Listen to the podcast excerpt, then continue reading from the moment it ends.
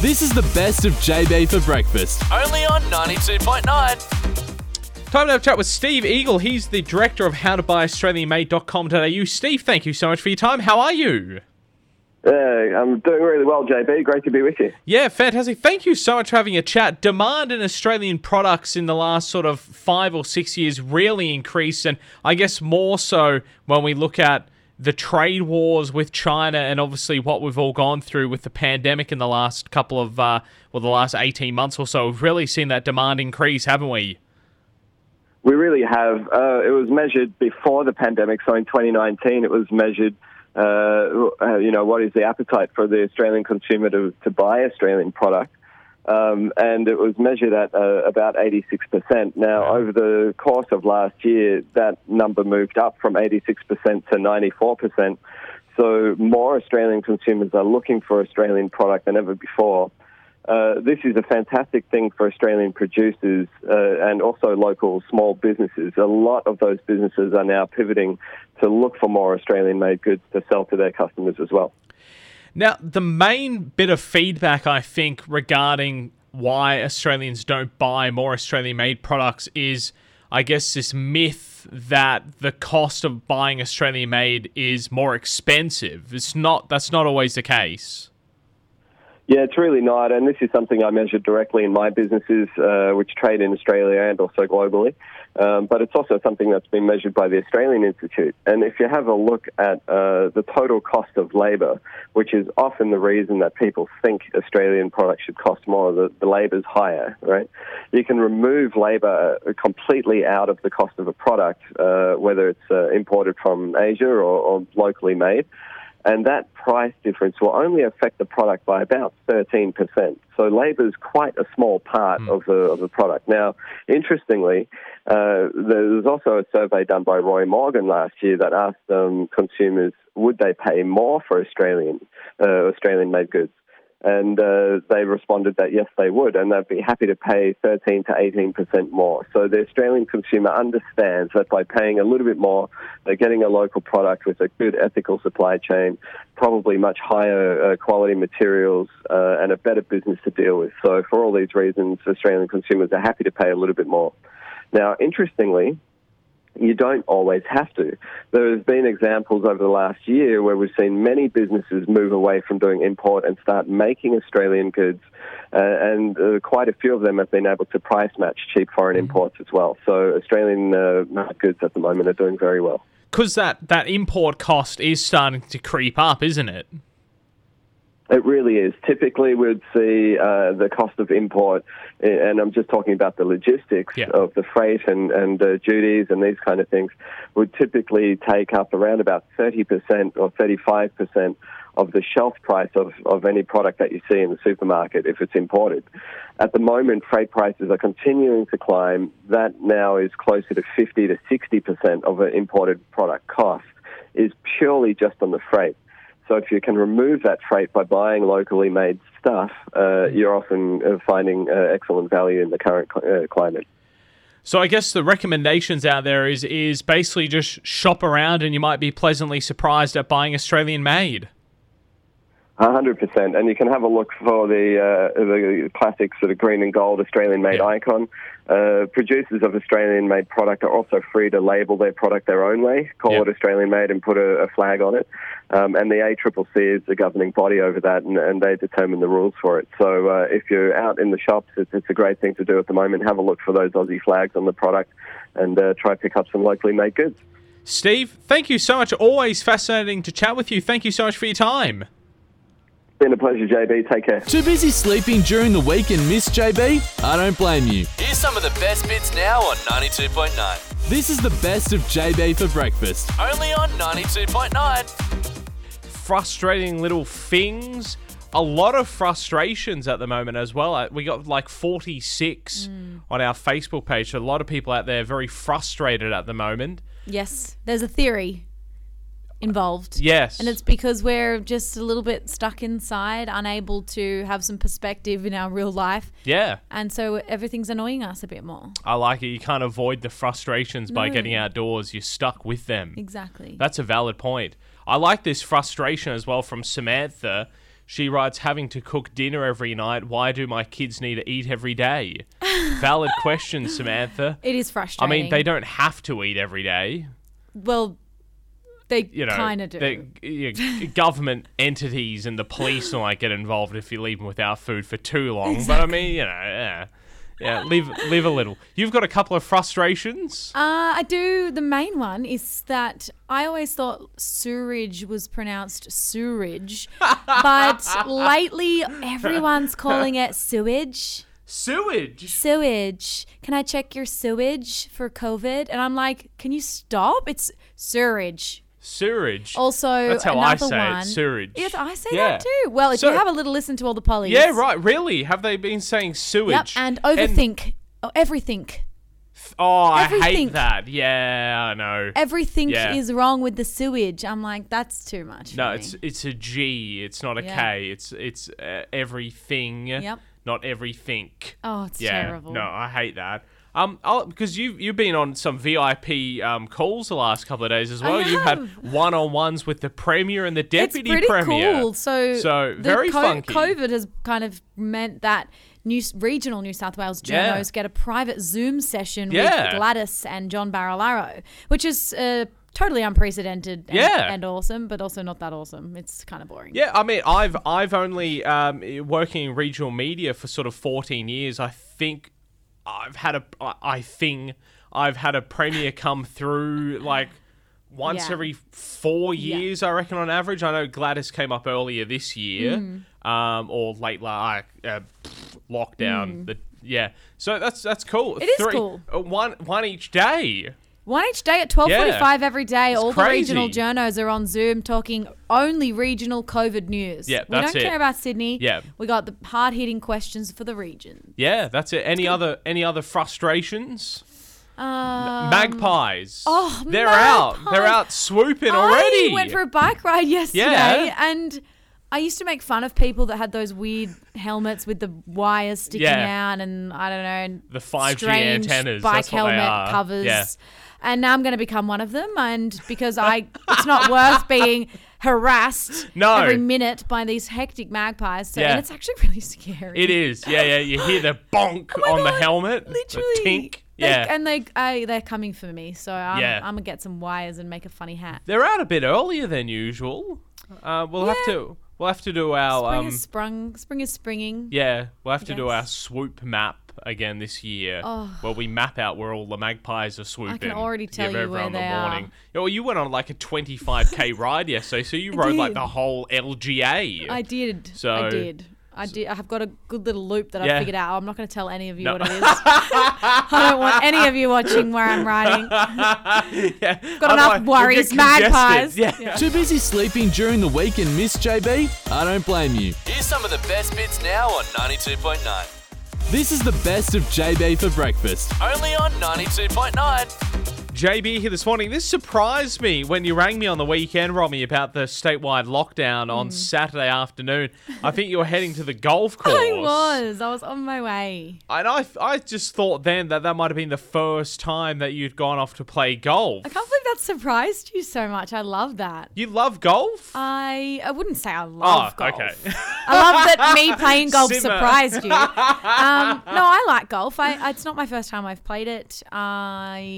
Look, 9 holes every now and then. Yeah, okay. Is and only 9. And only 9. 18 stretches it. Okay, I'm sorry. People that play 18 holes are mad. Yeah. My 98-year-old grandfather was playing 18 holes of golf up until a year ago. Wow. Yeah, really? Literally. Crazy. Wow. Probably with a buggy, I'd say. It's a bit slow. I'd say so. Yeah. But no, I like golf. There you go. You do okay? You're not bad? I personally think I'm pretty good. Yeah? Yeah. You do pretty good?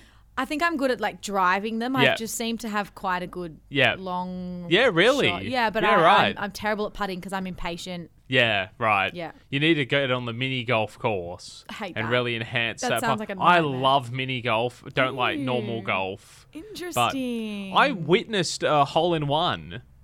So have I. Oh, did you? Yeah. Really? On a... Yours? Actually, it's called three par. So I don't know if they have three par here, but it's halfway between mini and normal golf. Yeah. And it's basically around 20 holes or however many. And they 20 holes? So there's like 20, yeah, but you do it quite quick because it takes three pars. So three pars means three hits, essentially. Yep. That's what you're trying to do it in. Yes. And you can walk it within like, you know, not very – you can see where everyone is, but it's a bit bigger than mini. Yep. Yeah, and I'm describing this terribly. It's medium golf. Medium golf. Yeah, it's called three par. It's meant to take three hits. Yeah, and so they're not super long, but they're not super short. I've seen heaps of my friends. We used to go and play three par all the time, and they just used to just hit them straight in.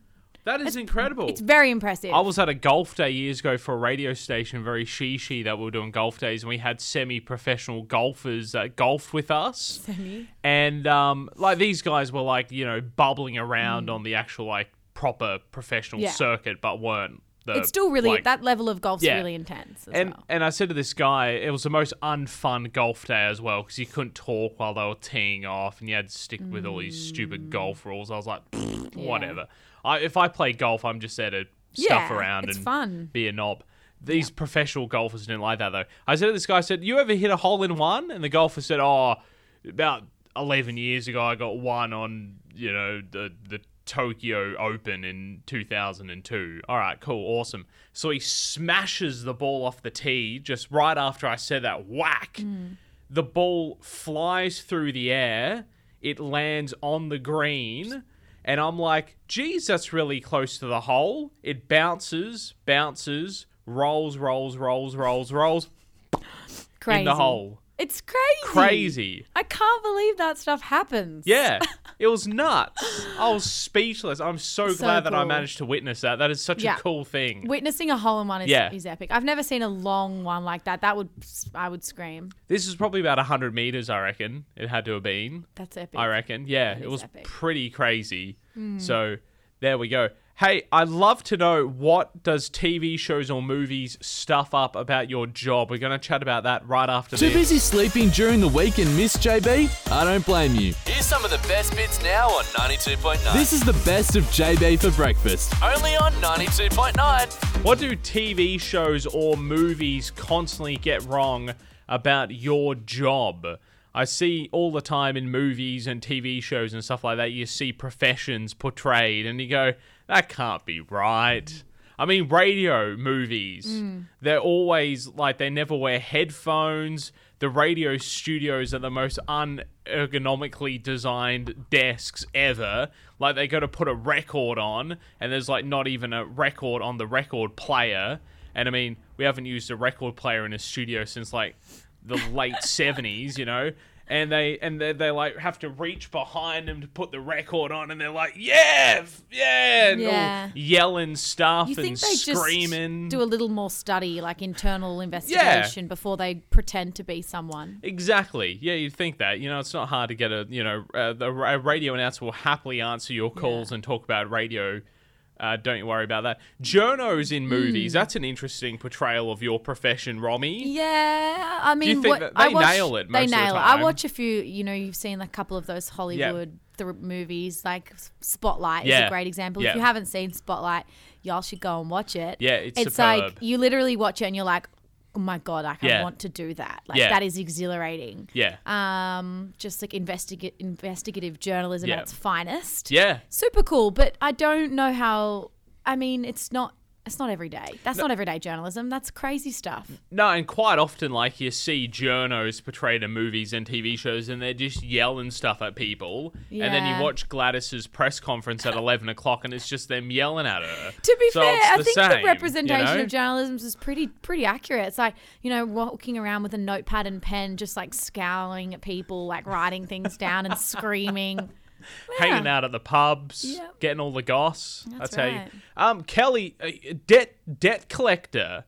They over dramatize everything we do. I try to just talk to them rather than using force or yelling at them.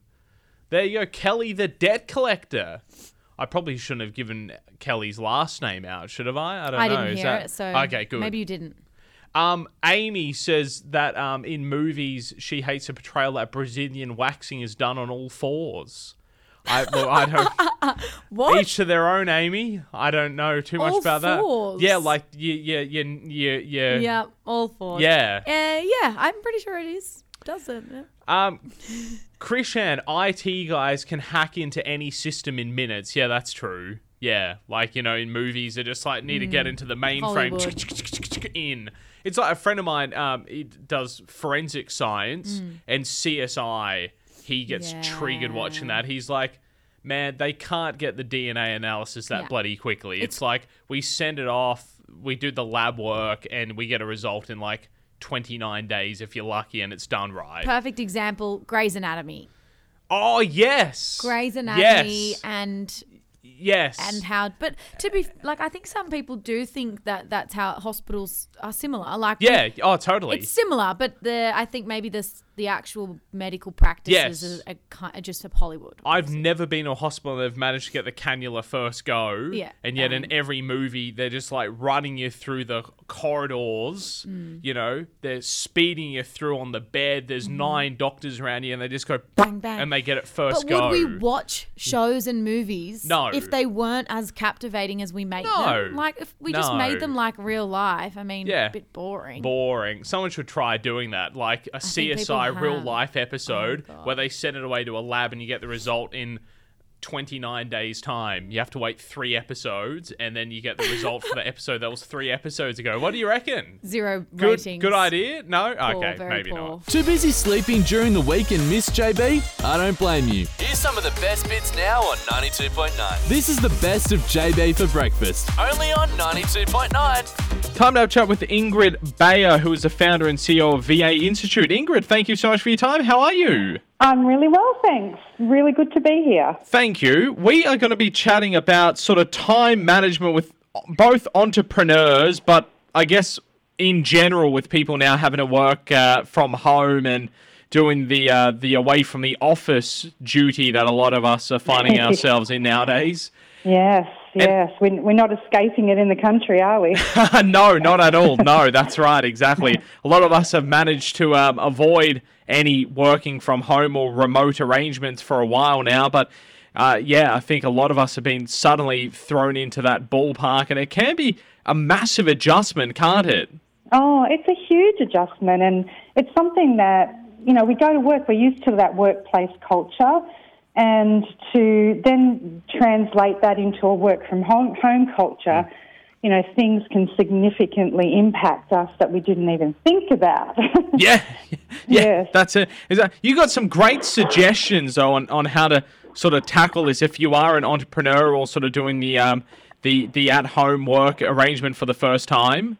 Yeah, I think, you know, it's really interesting because... when you're working from home, like I've been working from home for the last 13 years, so, you know, I've had a fair bit of experience doing that. Yeah. But we find that people, like we said, you know, all of a sudden thrust into this situation of having to work from home, not the same, you know, logistics that they're used to, and all of a sudden, how do you cope? Like, how do you deal with it? So I reckon time management, like boundary setting, is really, really important.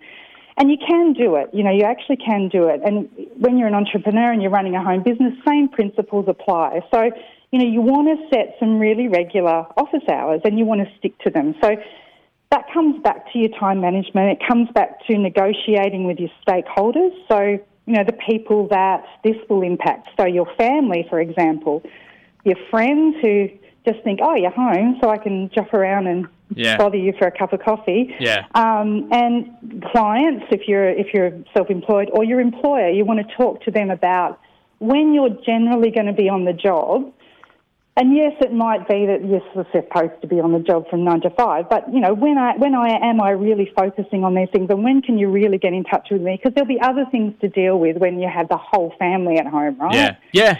So set your boundaries, like really set up your regular office hours. The thing is too, with those office hours, when that office clock ticks over, that is the end of the day, switch off. Yeah. Get up, walk away. Yeah.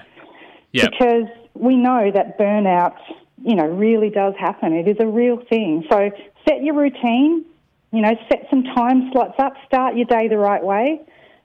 Think about, in the scheme of things, you know, what are the best times that work for you? If you've got a family at home, it might be when kids are asleep. Yeah.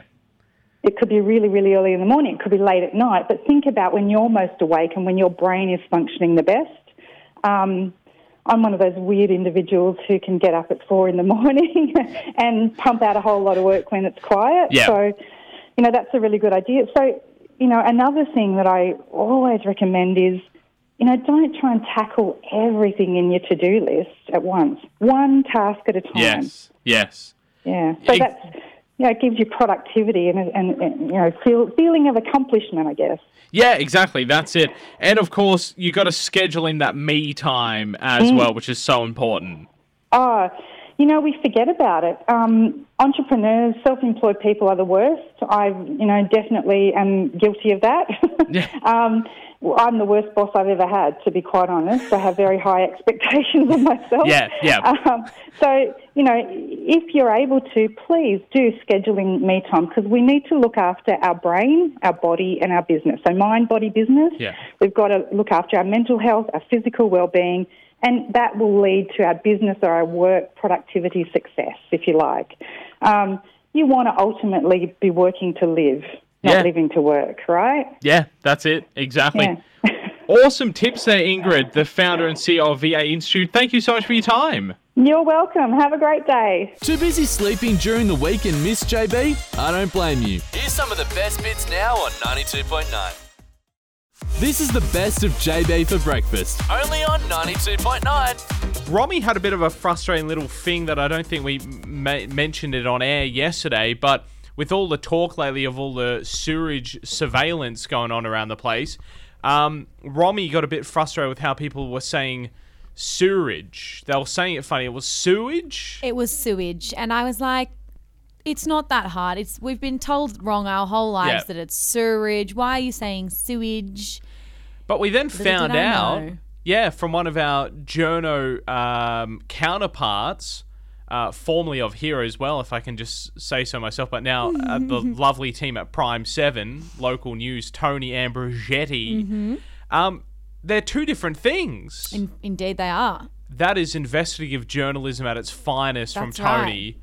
She's got a Walkley Award coming her way for that one. She won't skip a beat, that one. So sewerage and sewage... is that how you say it? Did I say it right? Sewage. You got it. And sewerage are two different things. You must test the sewerage to find out if the sewage is full of COVID. So sewerage is the piping. Is that right? The vessel. The vessel. That the sewage. Sewage. See, I've messed it up already. That the sewage runs in. Yep. Is that right? The sewage runs through the sewerage pipes. Yeah, right. So it's the sewerage system...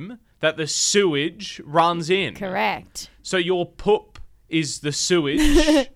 And it runs through the sewage system of Tamworth. That's right. Sewage surveillance tests the sewage.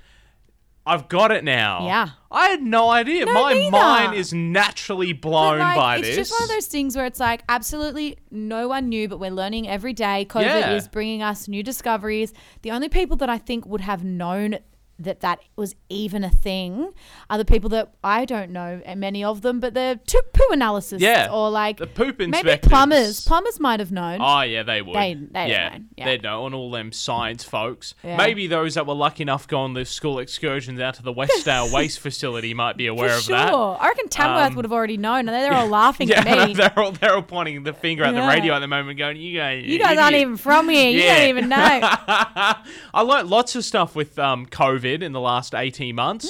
I learned that Tasmania and WA actually have premiers. I never knew that before. I've got a really, I think all of us now know the LGAs. We know the local government areas, what LGA stands for, and we know them all now. We do. And we've all got a really good sixth sense of being 5Ks from home. It's amazing what we've learned, isn't it? It's really, it's changed us for the better. Too busy sleeping during the week and miss JB? I don't blame you. Here's some of the best bits now on 92.9.